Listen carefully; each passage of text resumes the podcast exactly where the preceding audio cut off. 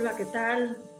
Bienvenidos a esta sesión de IntelliJuris, en donde estamos hablando sobre libertad de expresión y en esta ocasión nos vamos a eh, dedicar a eh, una, una, discusión muy intensa y muy, muy interesante sobre regulación en Internet. Em, eh, estamos muy agradecidos con el doctor Sergio López Ayón por esta, esta convocatoria y estos temas que, que, nos traen a todos en la mesa. Voy a presentar a eh, nuestros dos expositores el día de hoy. Eh, Agustina del Campo, ella eh, nos acompaña desde, desde Buenos Aires, Argentina, es directora del Centro de Libertad de Expresión en la Universidad de Palermo desde el año 2016. Eh, eh, y ha sido investigadora de esta universidad desde el 2012.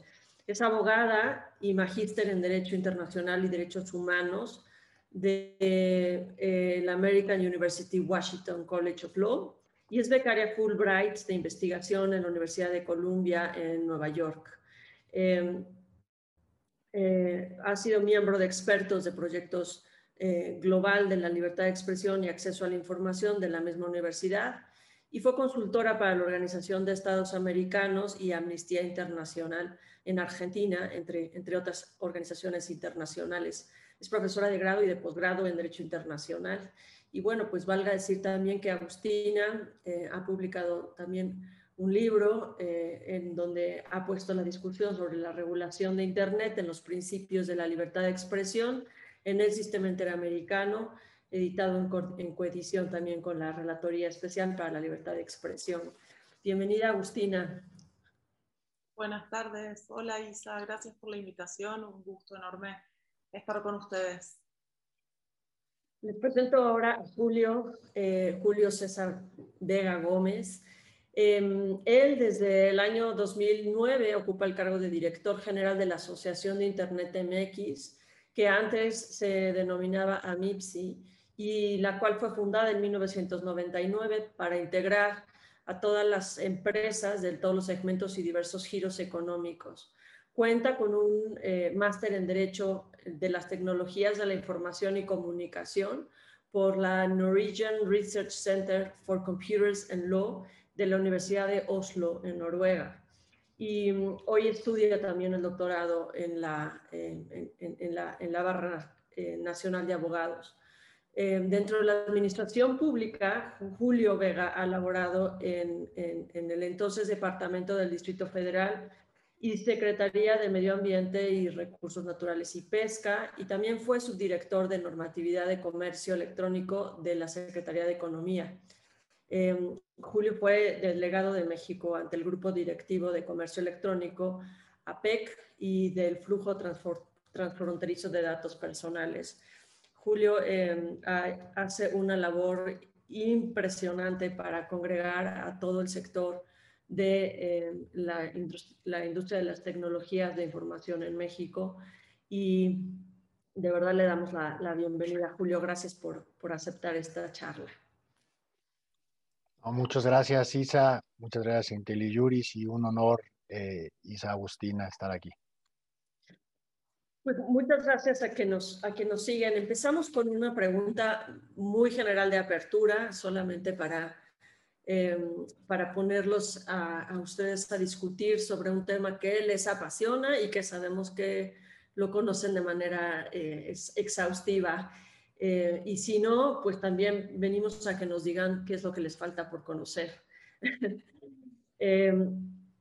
A ver, ha cambiado mucho este debate de la regulación. Agustina, yo te oí en un evento, en un foro, decir, em, francamente, eh, eh, pasamos de, un movimiento de no regulación a un movimiento mundial, global, en donde em, tanto la industria como los usuarios, como los gobiernos están dispuestos a la regulación y están sentadas en la, en la mesa algunos de las, de las principales directrices sobre hacia dónde se puede o se debería de estar regulando. ¿no? Em, eh, quedamos, eh, quedamos en, un, en un, como decías tú también, en un super híbrido entre la autorregulación y la regulación eh, normativa. Y En eso, Julio, nos gustaría mucho que también nos explicaras cómo, cómo, cómo, convive este, este híbrido de la, de la autorregulación y, la regulación de los estados. Entonces, una pregunta antes, antes de llegar allí.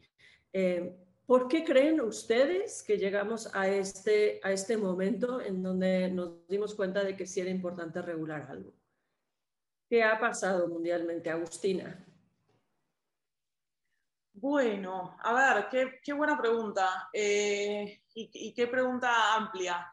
Em, yo creo que es como todo, ¿no? Em, la, primera regulación de Internet, esa regulación que hablaba de, eh, de eximir a los intermediarios de Internet de toda responsabilidad y y sobre todo por el contenido de terceros y que, y que fomentó de alguna manera el crecimiento de Internet, se dio en un momento en el que Internet no era todo lo, todo lo popular que hoy es. De hecho, hay un montón de autores que atribuyen precisamente a esa regulación, a esa regulación que permitió que los intermediarios no fueran responsables por el contenido de terceros, el crecimiento exponencial que Internet tuvo.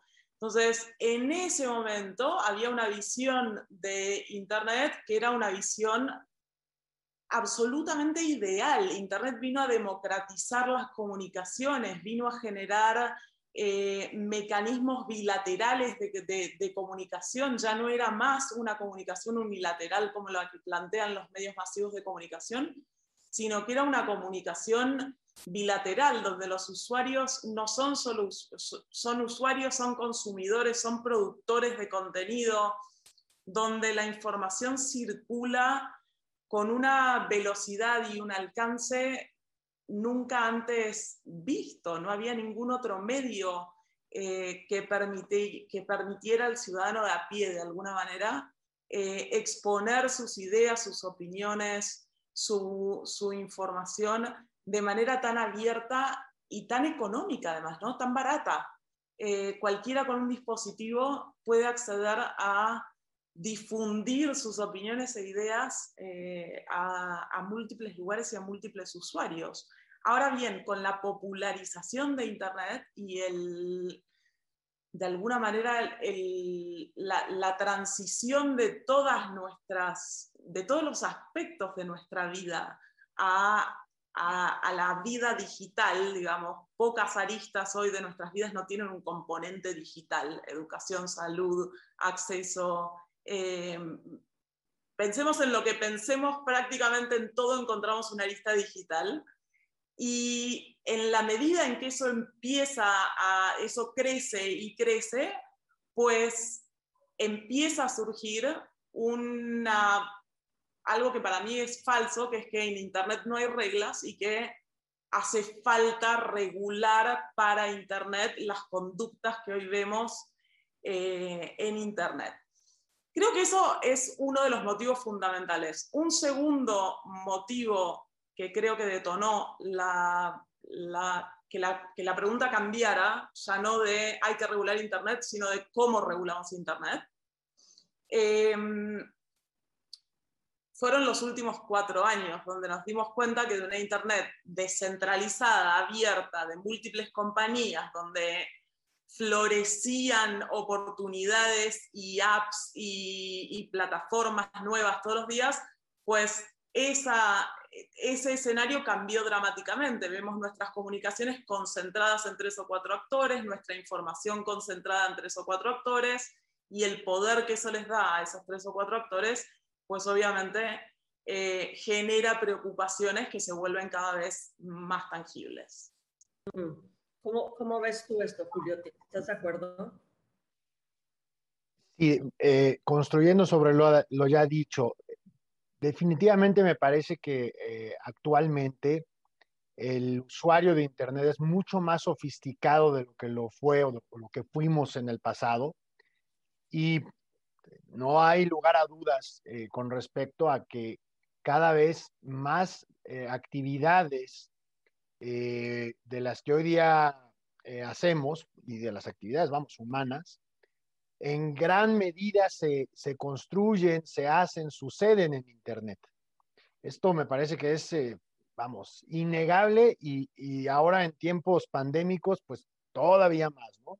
Lo vemos además, lo en el caso mexicano al menos, lo vemos además en, el eh, creciente número de iniciativas en el Congreso de la Unión que hay todas las semanas, ¿no? Eh, vemos eh, números exponenciales de iniciativas respecto a cualquier tema, muchas ahora, desde luego, relacionadas con el teletrabajo, con, con la salud digital, con la educación a distancia, etcétera. Y, definitivamente la, el uso y la diversificación que hoy día se le da a Internet es muchísimo mayor de la que le damos antes, ¿no? O la que le dimos antes. Entonces, de ahí, por supuesto, surgen inquietudes, por supuesto que también eh, algunas prácticas eh, no bienvenidas eh, e incluso nocivas se presentan y pues definitivamente surgen también voces que piden poner un foco más especial en las actividades por Internet. Y, en, esto, en esto último, eh, también subrayo que de lo que estamos hablando aquí son de las conductas que suceden en Internet y no, y no de Internet per se. ¿no? Internet tiene sus reglas en la parte técnica eh, y la comunidad técnica eh, tiene mucho que decir al respecto, pero propiamente me parece que aquí el, el debate es la actividad humana construida, desarrollada y, vamos, eh, hecha una realidad a través de Internet. Entonces, me parece que eso es, eh, muy importante destacarlo. Y volviendo al tema y también complementando eh, y, dando una, respuesta tal vez no tan elocuente, pero me parece también que el regular a Internet, y esto habiendo leído, por supuesto, muchas iniciativas, insisto, aquí en el caso mexicano, me parece que también Internet es una moda, regular Internet es una moda, en donde, bueno, genera ciertos reflectores, genera cierto movimiento y entonces, bueno, pues vamos a, poner algo en la mesa que regule Internet, sea lo que sea, para ver si eso este, me genera algo de tráfico a mí mismo, ¿no? Vamos a, ver si algo se mueve con esta iniciativa que yo presente, esté eh, contextualizada al, entorno en el que se presenta o no. Eso termina siendo lo de menos. Sí, sí. Y, eso es bien interesante. A ver, sería pertinente decir, y toda esta evolución, me imagino, seguramente Argentina también debe tener un montón de iniciativas de, de, regulación en América Latina. Esto, como dice Julio, es un boom, ¿no? Por diferentes razones que además le, pueden dar popularidad a, los legisladores y las legisladoras. Eh, y, la, y, la, pregunta siguiente sería, bueno, ¿y esto está basado en algún modelo?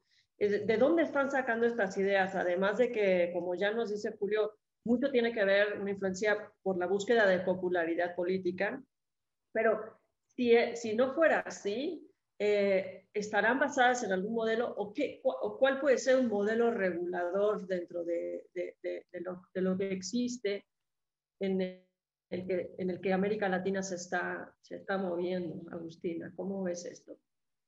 Mira, yo creo que lo que se ve en América Latina, por lo menos nosotros en, en 2017 pues, pusimos en funcionamiento un observatorio legislativo para mirar eh, qué iniciativas iban surgiendo y cómo las iniciativas que iban surgiendo para regular Internet, cómo impactaban en los estándares ya ganados, sobre todo de libertad de expresión, y ahora lo estamos ampliando a privacidad. Y la hipótesis que teníamos era que a través de la regulación de Internet se empezaban a relitigar estándares que estaban que nos costó mucho ganar a lo largo de un montón de tiempo y que estaban en más o en menos afianzados, esta tendencia a la despenalización de la expresión que se vio en América Latina y que fue muy apoyada por los procesos ante la Comisión Interamericana y ante la Corte, eh, toda la movida de acceso a la información. Eh, de alguna manera, eh, la hipótesis era que se estaban relitigando y efectivamente en muchos casos eso es lo que mueve el amperímetro de, la legislación en, América Latina. Uno ve mucha propuesta metida en los congresos para lidiar con calumnias e injurias en Internet, por ejemplo. Un problema de antiquísima, eh, a ver, más viejo que, los dinosaurios. Eh, y una preocupación que, obviamente no, no, es exclusiva de Internet tampoco. Es un, un tema que en nuestra región está muy presente y obviamente se hizo presente de nuevo al momento de hablar de regulación de Internet. Después, eh, para mí hay dos, eh, tendencias que, que, nos influyen directamente. Eh, un, un dato no menor es que en los países de América Latina prácticamente en ninguno hay una regulación sobre responsabilidad de intermediarios por el contenido de terceros, ni remotamente parecida a la que tiene Estados Unidos, que tiene una ley del 96 que dice los intermediarios no son responsables por el contenido de terceros, o el marco europeo que a partir del 2000 tiene una regulación de base que dice el mismo principio. En América Latina no hay. Entonces ese piso mínimo no existe.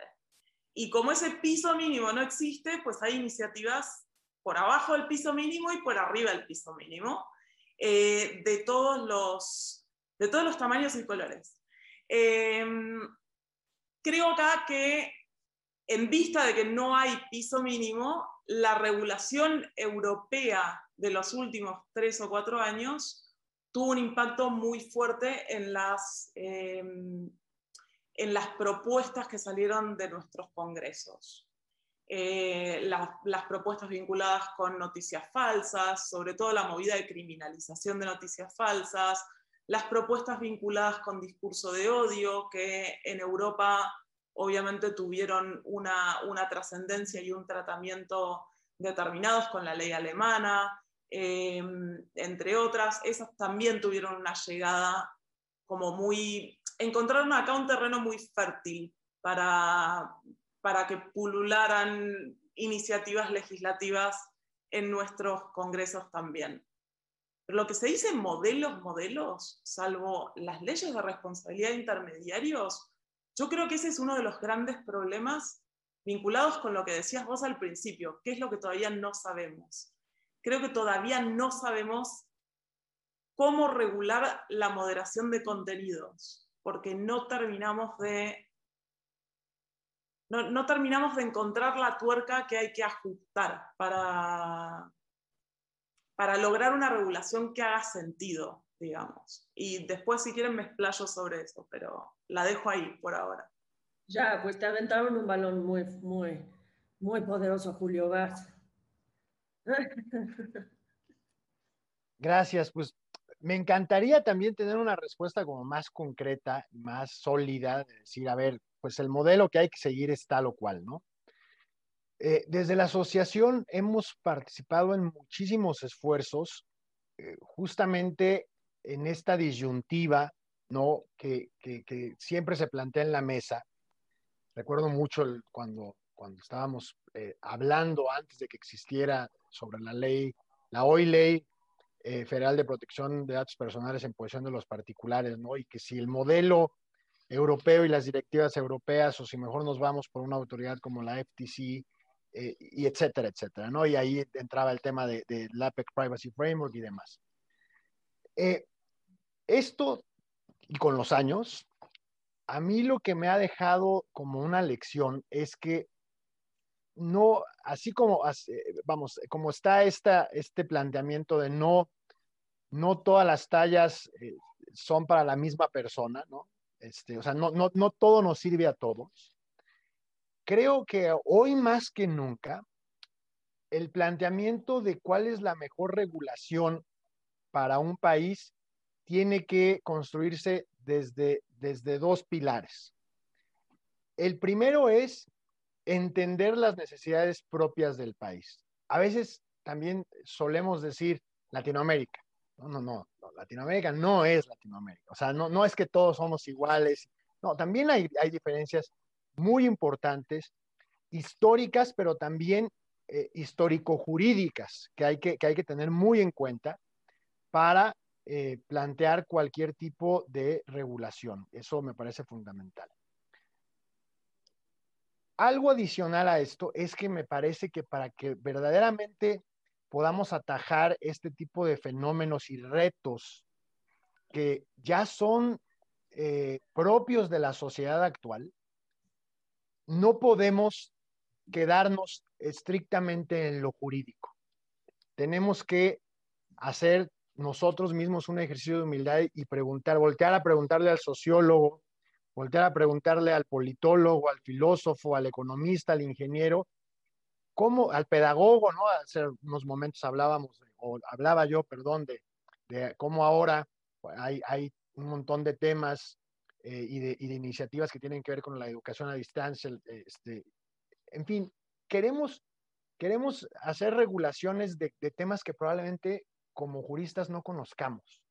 Y, y necesariamente tenemos que eh, exprimir esa información de otras fuentes y de, y de otros de, otros, de, de, de otros profesionales eh, y profesionistas, ¿no? También cuando, eh, a veces cuando hablamos del, del famoso y, y, y, graciosamente dicho multi-stakeholderismo, ¿no? Todo el mundo ahí metido. A veces pensamos que sí, la industria, y la industria todos tienen la misma opinión, y eso no es cierto, ¿no? Y la academia, y la academia todos tienen la misma opinión, eso tampoco es cierto. Y la, y la sociedad, sí, y eso, no. Hay un montón de, crisoles en la discusión para analizar este tema. Entonces, hay que, hay que salir y, tener en cuenta, mucho más en cuenta, a estos eh, eh, compañeros y compañeras de, eh, de, de, generación que sin duda nos pueden y nos, y nos van a dar mucha luz y brújula de hacia dónde en todo caso y cómo debería de plantearse una regulación. Eso por un lado.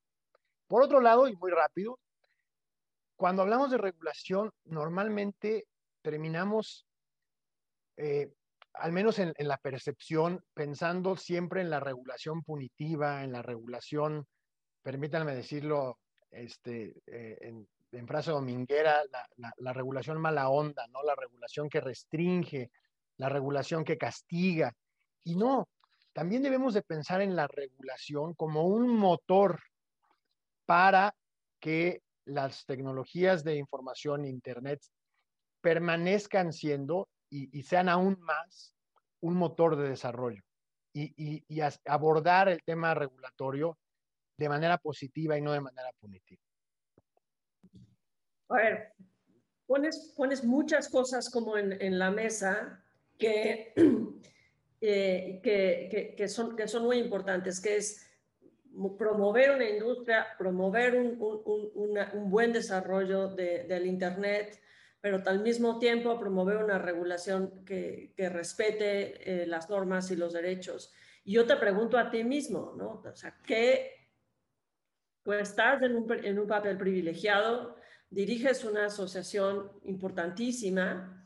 Eh, ¿Qué sería eh, de este debate si no estuviera la Asociación Mexicana de Internet, si no estuviera el papel que ustedes están haciendo en esta organización de algo que parece que es contencioso y que no puede conciliarse en muchos aspectos, como por ejemplo la libertad versus el, libre mercado.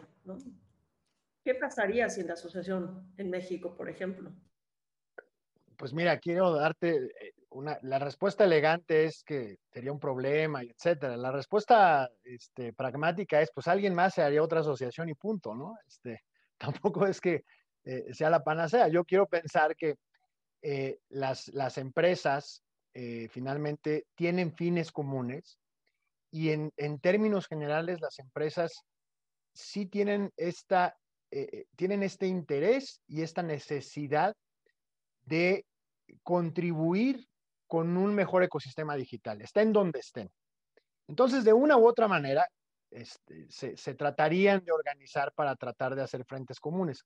Insisto, el tema es que no necesariamente todas las empresas piensan de la misma forma, ¿no? No necesariamente todas las empresas tienen los mismos fines y, y no necesariamente todas las empresas eh, se coordinan de la misma manera, ¿no? Entonces, sí me parece que es importante siempre tener organismos aglutinadores que filtren y que digieran estas opiniones para poder finalmente tener posturas comunes y que contribuyan y que realmente den un valor agregado a los debates eh, públicos.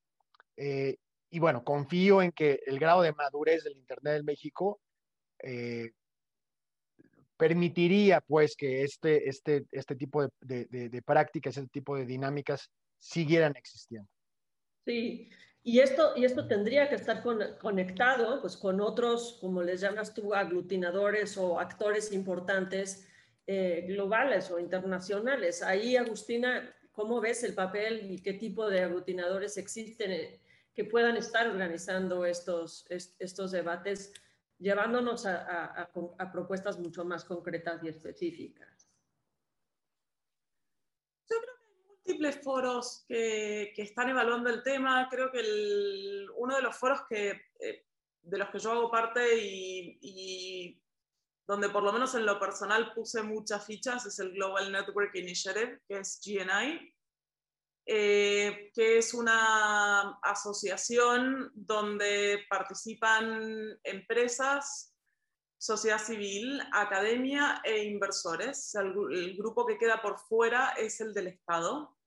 Eh, pero dentro de la organización se dan debates y se buscan posiciones y, se avanzan se avanzan puntos ásperos en la, en la conversación y se buscan consensos.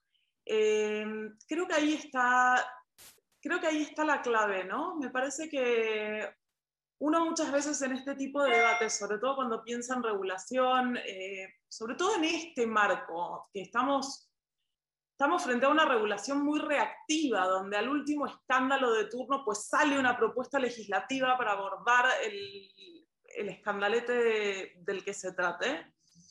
Eh, y hay como un, hay una política embuida de mucho sentimentalismo cuando se trata de redes, ¿no? un furor por regular. Em, y creo que en ese, en, ese, en ese tipo de, discursos, en ese tipo de marcos, se tiende a identificar malos y, buenos. Eh, esta dicotomía de eh, cuál es el enemigo común. Una de las, una de las cuestiones cuando, cuando pienso en las, en las iniciativas que están surgiendo a partir de la, del, del problema con Trump y, y, las redes sociales, ¿no? En enero. Empezaron a pulular un montón de iniciativas legislativas para regular la moderación de contenidos, que es la intervención de la empresa sobre los contenidos de terceros. Y cuando uno mira las regulaciones que están surgiendo, ve claramente identificado un enemigo común, la empresa como enemigo común. Entonces ahí está, eh, identificamos al enemigo y después ese enemigo común combinado con una suerte de tecnosolucionismo. Si yo soluciono el problema de la red social, pues soluciono el problema social de fondo, que es el que se refleja en la red social. Eh, entonces, perdemos de vista la posibilidad de, la posibilidad de dialogar sobre los temas de fondo y perdemos de vista la posibilidad de encontrar consensos entre los múltiples actores que hacen al ecosistema de Internet. Eh, si nosotros identificamos a priori cuál es el villano a derrotar, pues probablemente la voz de ese villano a derrotar no tenga ningún tipo de trascendencia al momento de eh, encontrar posibles soluciones. Eh, me parece que ahí radica uno de, los, uno de los problemas y en ese sentido GNI me parece que es un, foro interesante para pensar de otra manera. Eh, en paralelo hay múltiples foros que se dedican justamente a traer a todas las partes a ser parte de una conversación y para ser muy honesta, si bien hay muchos foros, también hay muchas críticas sobre cómo funcionan esos foros. Sobre todo porque muchas veces lo que, lo que uno ve es que se discuten los temas y se presentan los temas y se presentan las posiciones, pero no se presentan propuestas superadoras de alguna manera, que es un poco el limbo en el que estamos en este momento, donde no hay hay muchas peores prácticas, hay muchas prácticas que vimos que no funcionan y que son incentivos perversos para la libertad de expresión, para la privacidad o incluso para la, mm, para la creación de mercados digitales más fuertes, que es lo que mencionaba Julio hace un rato. Eh, entonces, vemos regulación que, que constituye peores prácticas, pero hay muy pocas propuestas superadoras y ámbitos donde se puedan generar esas propuestas superadoras. Sí, pero no, sé, no sé qué piensan, me gustaría saber su opinión, pero así como pasamos de una, de, una eh, etapa en la que se buscaba no regular y solamente que existiera la autorregulación, yo veo que ahora estamos también como en una etapa en donde estos actores diferentes de los que están ustedes hablando ya están un poco más abiertos a hablar también sobre responsabilidad de los intermediarios en el ecosistema, ¿no? aunque los pisos estén establecidos en Estados Unidos eh, y en algunas regulaciones, em, empezamos a, encontrar como eh, ya iniciativas, por ejemplo, o acciones directamente como Twitter, eliminando cuentas, eh, ¿no? Em, y, y, solicitando, Facebook solicitando también, pues, reglas un poco más claras y más específicas. Em, ¿Cómo, ves, Julio, esta, eh, em, este, este debate sobre la regulación de contenidos? ¿Hacia dónde crees tú que, que iría em, en, esta, en este nuevo giro? Que nos queda muy claro, como ya lo han dicho ustedes, que esto es ampliamente flexible, no, no estamos en, en, en, un, en un, momento tan rígido, ¿no? Eh, déjame tratar de abordar la, la pregunta y redondeando y apuntando algunas cosas de, lo, que yo mismo dije o de lo que Agustín aquí también plantea. Eh, a ver, creo que, no hay una respuesta única, ¿no? Y de cómo se va, cómo se va a hacer, pues. Eh, reitero este punto de, darnos cuenta y de, en dónde, para qué sociedad estamos regulando, ¿no? Para esto, a mí me gustó mucho el libro este de, Smart de Frederick Martel, ¿no? sociólogo que habla, digo, de Internet básicamente es el mismo cablerío, pero la manera en cómo se usa es muy distinta en cada país, ¿no? Y creo que esta idea al menos parece ser eh, muy relevante en el, al momento en que uno quiera eh, llevar finalmente cierta regulación a un contexto específico. Es un primer punto. Un segundo punto, y al menos en el mexicano, y a veces es hasta vergonzoso decirlo, pero luego queremos eh, llevar a una discusión muy sofisticada de temas muy interesantes y, y, al menos tú y yo sabemos que aquí en México no hemos todavía ni siquiera podido resolver este tema de la competencia que tienen las alcaldías y los municipios con el tendido, el mantenimiento este, de la infraestructura básica, ¿no? Entonces a veces tenemos eh, poblaciones en México que no están ni siquiera bien conectadas, porque resulta que los permisos y las necesidades que te pide un gobierno local en un municipio que es vecino del, de al lado, literal, está a la par, son distintas, ¿no? Entre sí, y entonces, bueno, pues ni siquiera, ni siquiera podemos coordinarnos luego en ese sentido. ¿Y por qué digo esto? No lo menciono nada más a la ligera, sino porque me parece que cualquier tipo de respuesta regulatoria tiene que ir enmarcada en una respuesta mucho más amplia de política pública. Eh, no, no, no, me parece que ningún tipo de problemática que hoy día vemos, eh, probablemente subida de tono en Internet, se resuelva a golpe de ley. Tiene que venir aparejada de una estrategia mucho más pensada, amplia, eh, en donde sin lugar a dudas se tiene que involucrar a todos los, los interesados y los impactados para que finalmente se pueda tener una, eh, una regulación óptima para, para, el momento y el lugar. Y aquí voy a, tratar de eh, aportar algo en el tema de regulación de contenidos. Eh, cuando hablamos de regulación de contenidos y de, mensajes de odio, por ejemplo, o de, o o de, fake news, ¿no? que también este es el término de moda, etcétera, eh, a mí me parece que hablamos de nociones y no de conceptos. eh, son nociones, eh, el, concepto es estático, universal, este, históricamente trascendental, la noción no. La noción, hoy pensamos que es esto, probablemente mañana no. Lo que yo pienso que es así, probablemente en Argentina o en Chile o en, este, o en Dinamarca sea muy distinto. Y entonces me parece que aquí lo que es muy valioso es poder contrastar eh, algunos recursos legales que se tienen en los diferentes países y también contrastar algunas de las ideas que finalmente se puedan eh, poner en la mesa para construir eh, o para que cada quien tome de eso, de todo lo que hay ahí, tome lo más adecuado para su realidad actual y momentánea. Ahora bien, eh, hay afortunadamente tratados internacionales, hay afortunadamente reglas, vamos, quiero, quiero ampliarlo así, hay reglas internacionales, volviendo al punto de, los foros, dependiendo el tema de que se trate, ahí está, hoy día, pensando que este tema estuvo en 1998 como primera ocasión en la mesa, el tema de comercio electrónico en la OMC, y hoy día se retoman los trabajos, ¿no?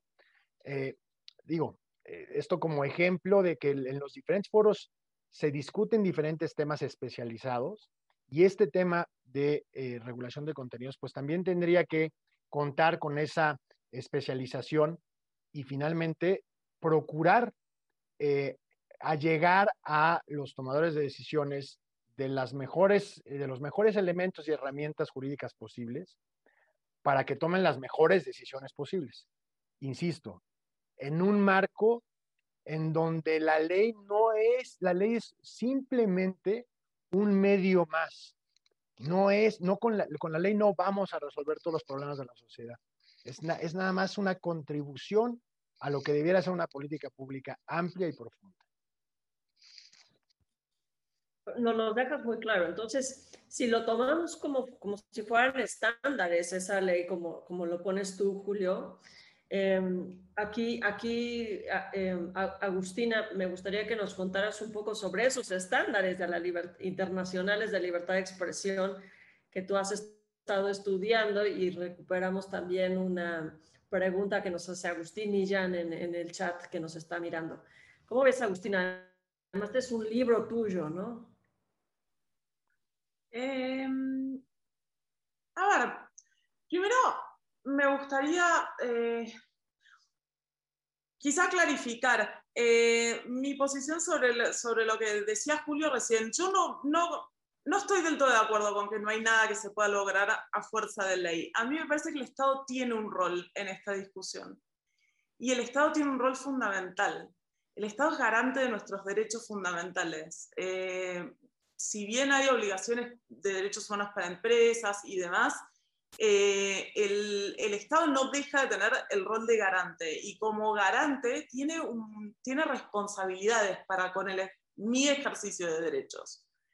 Y de alguna manera lo que está quedando claro en muchas de estas instancias eh, en Internet es que parece haber la concepción de que en Internet no hay ninguna regla, cosa que no es cierta. Las leyes aplican online y offline. Las leyes que hay deberían poder aplicar en, ambas dimensiones. Y después parece haber deficiencias que a pesar de la autorregulación no se superan. Eh, hoy por hoy tenemos un montón de empresas diciendo, sí, sí, reconocemos que debe haber transparencia, pero siguen sin ser transparentes. Eh, hay un montón de empresas reconocidas. El otro día, no sé cuántos de los, de los que no, están participando en esta discusión participaron o escucharon la audiencia en la Comisión Interamericana donde de cuatro empresas o cinco que había en la audiencia, todas dijeron, nosotros reconocemos el valor de la transparencia, el valor del debido proceso, todas entienden cosas distintas por transparencia, todas entienden cosas distintas por debido proceso. En definitiva, uno mira los informes de transparencia de estas empresas y no hay un dato desagregado ni por país, ni por región, ni, ni por nada. O sea, sabemos que el contenido, lo que más se modera de contenido es discurso de odio. ¿Discurso de odio dónde? ¿Qué discurso de odio? ¿Discurso de odio contra quién? ¿Discurso de odio cuándo?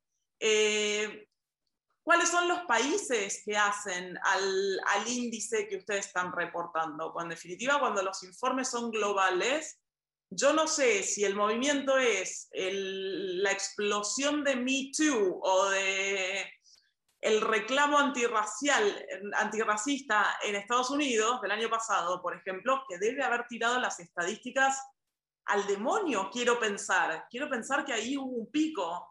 A lo, cierto es que en el informe de transparencia no lo veo. Entonces, cuando las deficiencias vienen en, en, ese orden, y hace seis años que estamos hablando de que necesitamos mayor transparencia del sector privado y la transparencia no llega, pues hay un rol que yo creo que el Estado, los estados, tienen para regular esos aspectos, los procesos, no necesariamente el fondo, que ahí coincido plenamente con lo que vos decías, el problema de discriminación estructural en nuestros países no lo vamos a solucionar regulando Twitter, yo no soy socióloga, no soy psicóloga, yo soy abogada, me dedico a mirar principios de libertad de expresión, pero me parece que el sentido común indica que uno regula Twitter y lo que hace es limitar o no la visibilidad de un determinado tipo de discurso en una plataforma, pero la discriminación estructural no pasa necesariamente por Twitter, uno la ve pintadas en la calle, la ve en la puerta del boliche, la ve eso está embebido en nuestras sociedades y ahí coincido en que hay necesidades mucho más profundas. Sobre los principios que vos me preguntabas, y perdón, evadí la pregunta, pero, pero sí quería como hacer este punto, em, a mí me parece que es fundamental, los principios de libertad de expresión siguen siendo los mismos, los mismos que eran eh, la libertad de expresión es un derecho fundamental reconocido en el artículo 13. Toda limitación o restricción a la libertad de expresión tiene que estar plenamente justificada, estar conforme a los objetivos legítimos que dice la Convención, ser necesaria en una sociedad democrática y proporcionada. Ahora bien, todos estos principios rigen online y offline. O sea, cualquier regulación estatal que se haga tiene que atender a estos principios. En nuestro sistema interamericano, la censura privada está expresamente prohibida por la Convención y además expresamente prohibida por múltiples tribunales regionales, eh, nacionales, de múltiples instancias. Eh, eso ya nos da pautas y en definitiva en los principios interamericanos también están prohibidas las, restricciones indirectas. Un Estado no podría en su intento por regular redes sociales o el contenido en redes sociales mandar a una empresa a hacer el trabajo sucio de censurar a sus usuarios. Si el Estado hiciera ese mandato legal, pues sería el propio Estado el que está mandando a alguien a censurar contrario a principios em, interamericanos de, derechos humanos. Em, quizás sí conviene señalar acá que uno de los procesos que está iniciando la Relatoría Especial de Libertad de Expresión y que se inauguró con la audiencia de hace unos días, es, em, es un proceso pensado justamente para clarificar eh, cuáles serían las mejores prácticas interamericanas, pensando en estándares interamericanos, cuáles serían las mejores prácticas o las recomendaciones para regular o autorregular moderación de contenidos, tanto para empresas como eh, para estados. Sí, bueno, fenomenal. Allí vamos a, vamos a ver en qué deriva esa, esa discusión, pero pusiste un tema también muy importante que, que, me, gustaría conocer la opinión de Julio, que es esto de la regulación de los estándares de la transparencia, la rendición de cuentas en, en, las plataformas, ¿no? ¿Por qué son relevantes, Julio? ¿Por qué es importante esto de la transparencia? Digo, ¿a, qué, a, qué, a, qué, a, qué, le, a qué le impacta eh, que, que se transparente esta información de las plataformas? Gracias, Isa. Bueno, a ver, eh, igual, igual que en, las eh, intervenciones anteriores, tratando de redondear algunas ideas. Y es que ahorita me trajiste, Agustina, un, un tema que aquí ocurrió en, las, en, la, en el entonces Distrito Federal, eh, y que sí, que efectivamente, coincido, que hay acciones o hay ciertas regulaciones que sí impactan y a veces de la noche a la mañana. Y a lo mejor, Isa, tú sí recordarás cuando de repente, no sé cómo, pero de repente todos comenzamos a usar el cinturón de seguridad. ¿no? Este, pareciera una cosa nimia, pero de verdad que, que no, no sé qué ocurrió, no sé qué pasó, pero fue algo de verdad de la noche a la mañana, en muy corto tiempo, se logran cosas que pueden ser significativas para eh, temas, eh, no voy a decir de ninguna manera eh, superfluos ni mucho menos, pero, pero que efectivamente no van a la raíz, ¿no? Propiamente del, de los pues vamos, de los fenómenos sociales más complejos. Eh, en ese sentido, y también hablando de, eh, y retomando lo que les, les, contaba yo cuando hablamos de, cuando decimos sector privado y las empresas, y tienes toda la razón, eh, no todas las empresas entienden lo mismo cuando se les habla de términos específicos. Ni todas las empresas tienen las mismas soluciones para estas, este tipo de problemáticas. Eh, y muchas veces nos concentramos en eh, hablar de empresas de corporativo estadounidense, pero al menos aquí en México, el creciente número de empresas de otros orígenes, particularmente asiáticos, específicamente chinos, y con una amplísima adopción por parte del internauta mexicano es notable. Entonces, bueno, estos debates van a ser todavía más, eh, más complejos, ¿no?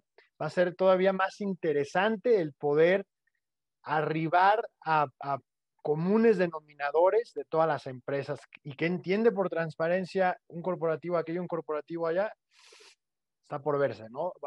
Vamos a ver de qué, vamos a ver de qué se trata. Me acabas de traer un, un déjà vu tratando de contestar la, la pregunta, Isa. Eh, y, es un tema que además no está resuelto, ¿no? los, los, avisos de privacidad y las políticas de privacidad y, cómo debieran de ser transparentes, no solamente para las autoridades de cada país, sino para el usuario mismo, ¿no? Hace muchos años leíamos un reporte en donde en Estados Unidos solamente el 0.5% de los, de los internautas habían leído alguna vez en alguna ocasión una política de privacidad, ¿no? Eh, es decir, eh, ¿cómo, toda esa información la haces transparente de cara a tus usuarios? debiéramos empezar por ahí y también debiéramos de empezar porque los propios usuarios tuvieran una, eh, tuvieran una inducción al menos básica de cómo utilizar los, los Internet y los, los, los medios sociales, ¿no? El ejemplo que yo daba hace unos momentos del cinturón de seguridad tampoco es en vano. Al menos todos de alguna forma nos subieron al coche, así fuera de, ruedas, de pedales, para saber más o menos de qué se trataba el asunto. E Internet no, Internet eh, eh, de la noche a la mañana también, eh, de repente estás navegando en Internet, de repente estás haciendo un montón de cosas que, el día de ayer no hacías. Entonces, bueno, a ver, las empresas definitivamente me parece que tienen un área de oportunidad para comunicar mejor a sus propios usuarios la manera en la que ellos mismos eh, trabajan y procesan información. Lo mismo para un tema de datos personales, por ejemplo, los famosos short notice, los famosos este, avisos de privacidad eh, dinámicos y los famosos este, avisos de privacidad lúdicos, y etcétera, etcétera, ¿no? Cualquier cantidad de, pues vamos, de, intentos por, digerir esta información, de hacerla más transparente para el usuario. Y que lo mismo me parece que puede aplicar para un entorno de eh, eh, regulación de contenidos y de qué cosas sí se pueden poner, qué cosas no se pueden poner, bajo qué circunstancias sí, bajo qué circunstancias no, en qué contextos sí, en qué contextos no.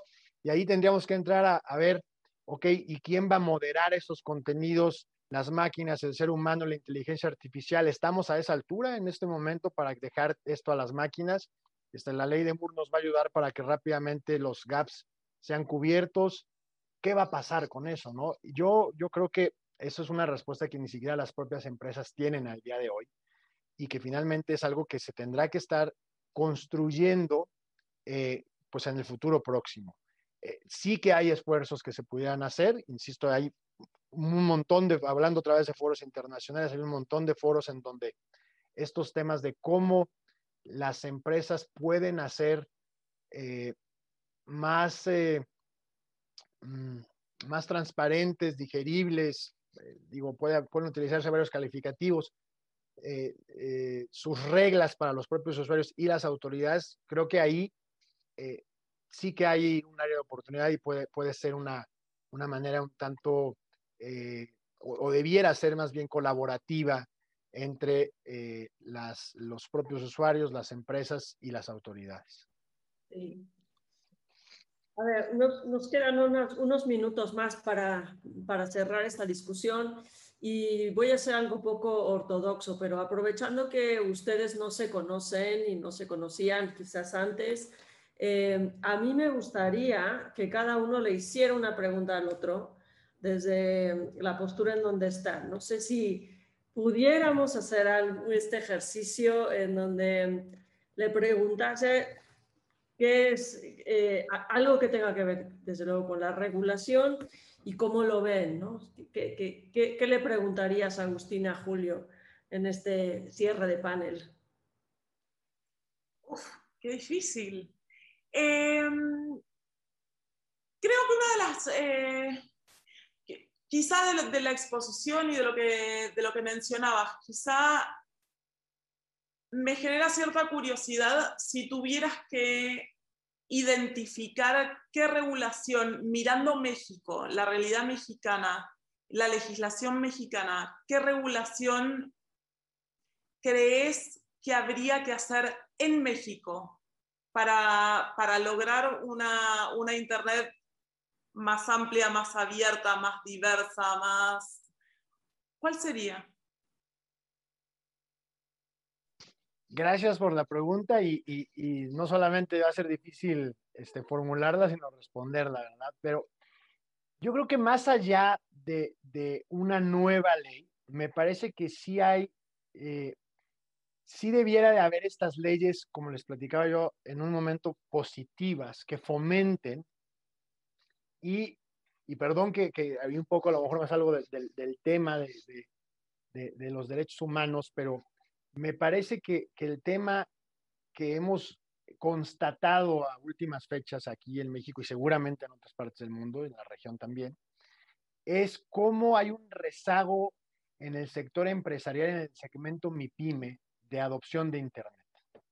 ¿no? Eh, eh, me parece que ahí, y a pesar de que sí tenemos en México una ley que eh, seguramente alguien me, recordará aquí en el chat eh, pero hay una ley que se, que se hizo en el sexenio, si mal no recuerdo, el presidente Salinas de Gortari, que es de fomento a las pymes, este, o no, el, presidente Fox, no recuerdo.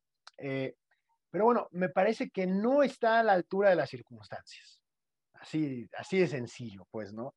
Hay un montón de retos que enfrenta el empresariado mexicano de ese segmento, que en México es, dependiendo la cifra y el, y el índice que se estudie, pero ronda entre el 85 y el 95% de, la, de las empresas mexicanas. Y creo que ahí tenemos un área de oportunidad enorme de cómo sí fomentar el uso y el aprovechamiento de Internet para ese segmento en lo particular. Y creo que eso sería realmente eh, algo muy, muy positivo en este contexto actual en donde quedó demostrado que Internet es una, es una herramienta y que en la medida en que la sepamos utilizar eh, mejor, la aprovecharemos mejor eh, en beneficio evidentemente directo de las empresas de este segmento, pero en términos generales de una economía nacional más fuerte. Entonces, creo que por ahí, porque de verdad que a pesar de varios esfuerzos que hemos visto por ahí, nosotros mismos hemos hecho algunos, pero sí hay un rezago súper importante en, ese, en esa parte. Bueno, tú, tú por ahí empezarías, ¿no? Es, es, es, es, bastante claro. Pues en este momento tienes todo el, el derecho ahora para, para, para, vengarte y formular tu pregunta a Agustina. Venga. Yo no, no sé qué tan jurídica sea mi pregunta, pero me parece, y, coincido así, me, quedó así inmediatamente este tema eh, que mencionaba Agustina respecto a dos cuestiones. Uno, la pasión con la que a veces abordamos estos temas, ¿no? Y a veces una pasión tanto cuanto desbordada. Y luego el otro punto de que eh, el sector privado se ve como el enemigo común, ¿no?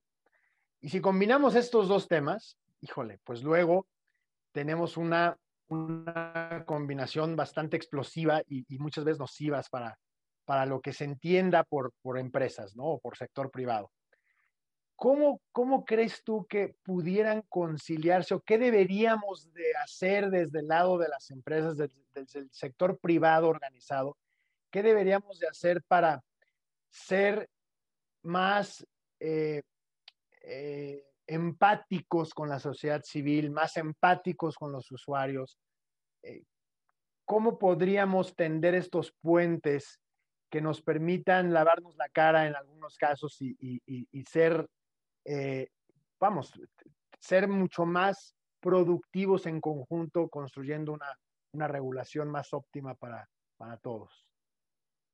Qué difícil la pregunta. Em, ¿Qué deberían hacer para ser más empáticos con la sociedad civil y los usuarios? Eh, yo creo que las empresas reaccionan frente a sus usuarios, siempre reaccionan frente a sus usuarios. Em, y de hecho se avanzó mucho porque las empresas reaccionan frente a sus usuarios. Tenemos informes de transparencia, tenemos mecanismos de apelación. En... Estoy hablando de las de contenido, ¿no? No me quiero meter en las pymes, no quiero meterme en, en plataformas de comercio digital. Prefiero como mantenerme en en las de contenido y en las que hoy por hoy me parece que son el eje de, están identificadas como el eje del mal, digamos, eh, que son como estos, estos macromonstruos, porque es cierto, son enormes, son, eh, están concentradas, tienen, a ver, tienen algunas características como... Eh, que no, podemos perder de vista cuando, cuando estamos hablando de estas, de estas empresas. Yo creo que las empresas siempre tienden a ser reactivas frente a sus usuarios, eh, precisamente porque responden a criterios económicos. Si el usuario no está contento, no usa la plataforma. Si no usa la plataforma, la plataforma deviene obsoleta. Y eso ya le pasó a varios. No es que eh, no estoy inventando nada nuevo yo creo que distintos temas merecen quizá distinto tratamiento. Eh, me parece que todavía hay mucho para construir en términos de diálogo entre sociedad civil y empresas. Me parece que todavía hay deficiencias muy grandes en los diálogos que existen. Hoy por hoy existen instancias de diálogo entre sociedad civil y empresas que en muchos casos eh, tienen problemas como de fondo. Por un lado, eh, participar en los procesos que se están abriendo, y hay muchas empresas que abren procesos de buena fe, ¿eh? no, no, estoy hablando de, no estoy juzgando las intenciones. Participar en procesos que las empresas abren muchas veces requiere mucho tiempo, tiempo que la sociedad civil en muchos casos no tiene. Cuando la tiene y, logra participar en esas instancias, muchas veces lo que, lo, que, lo que reportan muchas de las organizaciones de sociedad civil son desigualdades muy grandes en la participación, sobre todo en empresas, eh, en empresas multinacionales, en empresas que están basadas en otros lugares muchas veces la crítica es que la participación de sociedad civil de la periferia, porque querramos o no, somos periferia, Eh, quizá México menos, Argentina es súper periferia. Em, muchas veces el reclamo es que las voces no suenan todo lo fuerte que suenan otras voces, voces del norte global, voces de... De hecho, hoy a la mañana, si no me equivoco, hay en The Guardian una nota sobre, em, sobre el hecho de que se alertó en, en, Honduras, si no me equivoco, una campaña de manipulación de, de mecanismos de Facebook en la campaña electoral del, del, del presidente y la compañía tardó un año en activar sobre esas notificaciones y esas alertas que eh, habían recibido. Yo creo que esas son frustraciones muy grandes que la sociedad civil de la periferia, sobre todo, siente con mucha fuerza. Em, creo que también hay, hay otros aspectos. Esto sobre multinacionales, de nuevo, no sé en cuánto te sirven, pero sí creo que sirven para, para pensar en lo local eh, también. Muchas veces hay poca retroalimentación sobre qué pasa con, esa, con esos insumos que la sociedad civil le da a las empresas en sus procesos. Y nos pasa como academia también. Muchas veces me consultan sobre determinados temas. Le dedico una hora y media o dos horas de mi tiempo a una conversación con una empresa o con un grupo de empresas sobre un tema determinado, para el cual me preparé, busqué, investigué, hice todo lo que tenía que hacer, mandé material, todo, y no tengo idea de qué pasa con eso. Terminó la charla, se cortó el Zoom y nunca supe para qué sirvió. No, no sé si, si me dieron, si le dieron alguna relevancia, si no, si se lo trasladaron a alguien, si no, si algo les sirvió, si tienen, como hay poco, hay poco ida y vuelta creo que eso hace, que, creo que trabajando en esos puntos se pueden lograr muchas cosas, tanto en empresas nacionales como en empresas multinacionales. Creo que cerramos de, la mejor manera, estando a las 5 justamente en, las horas en México y Buenos Aires, las 7 ya. Eh, gracias de verdad a los dos. Muy interesante la, la, última parte, nos deja con un cierre y con unas conclusiones.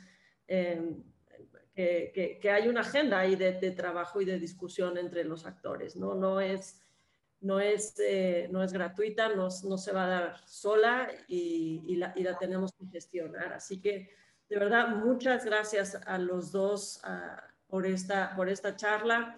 Gracias a IntelliJuris por, por generarnos este espacio y gracias a las 150 personas que estuvieron conectadas esta tarde en, en, en, esta, en esta charla.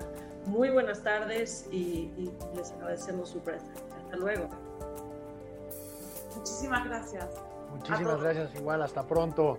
Estén muy bien. Chao.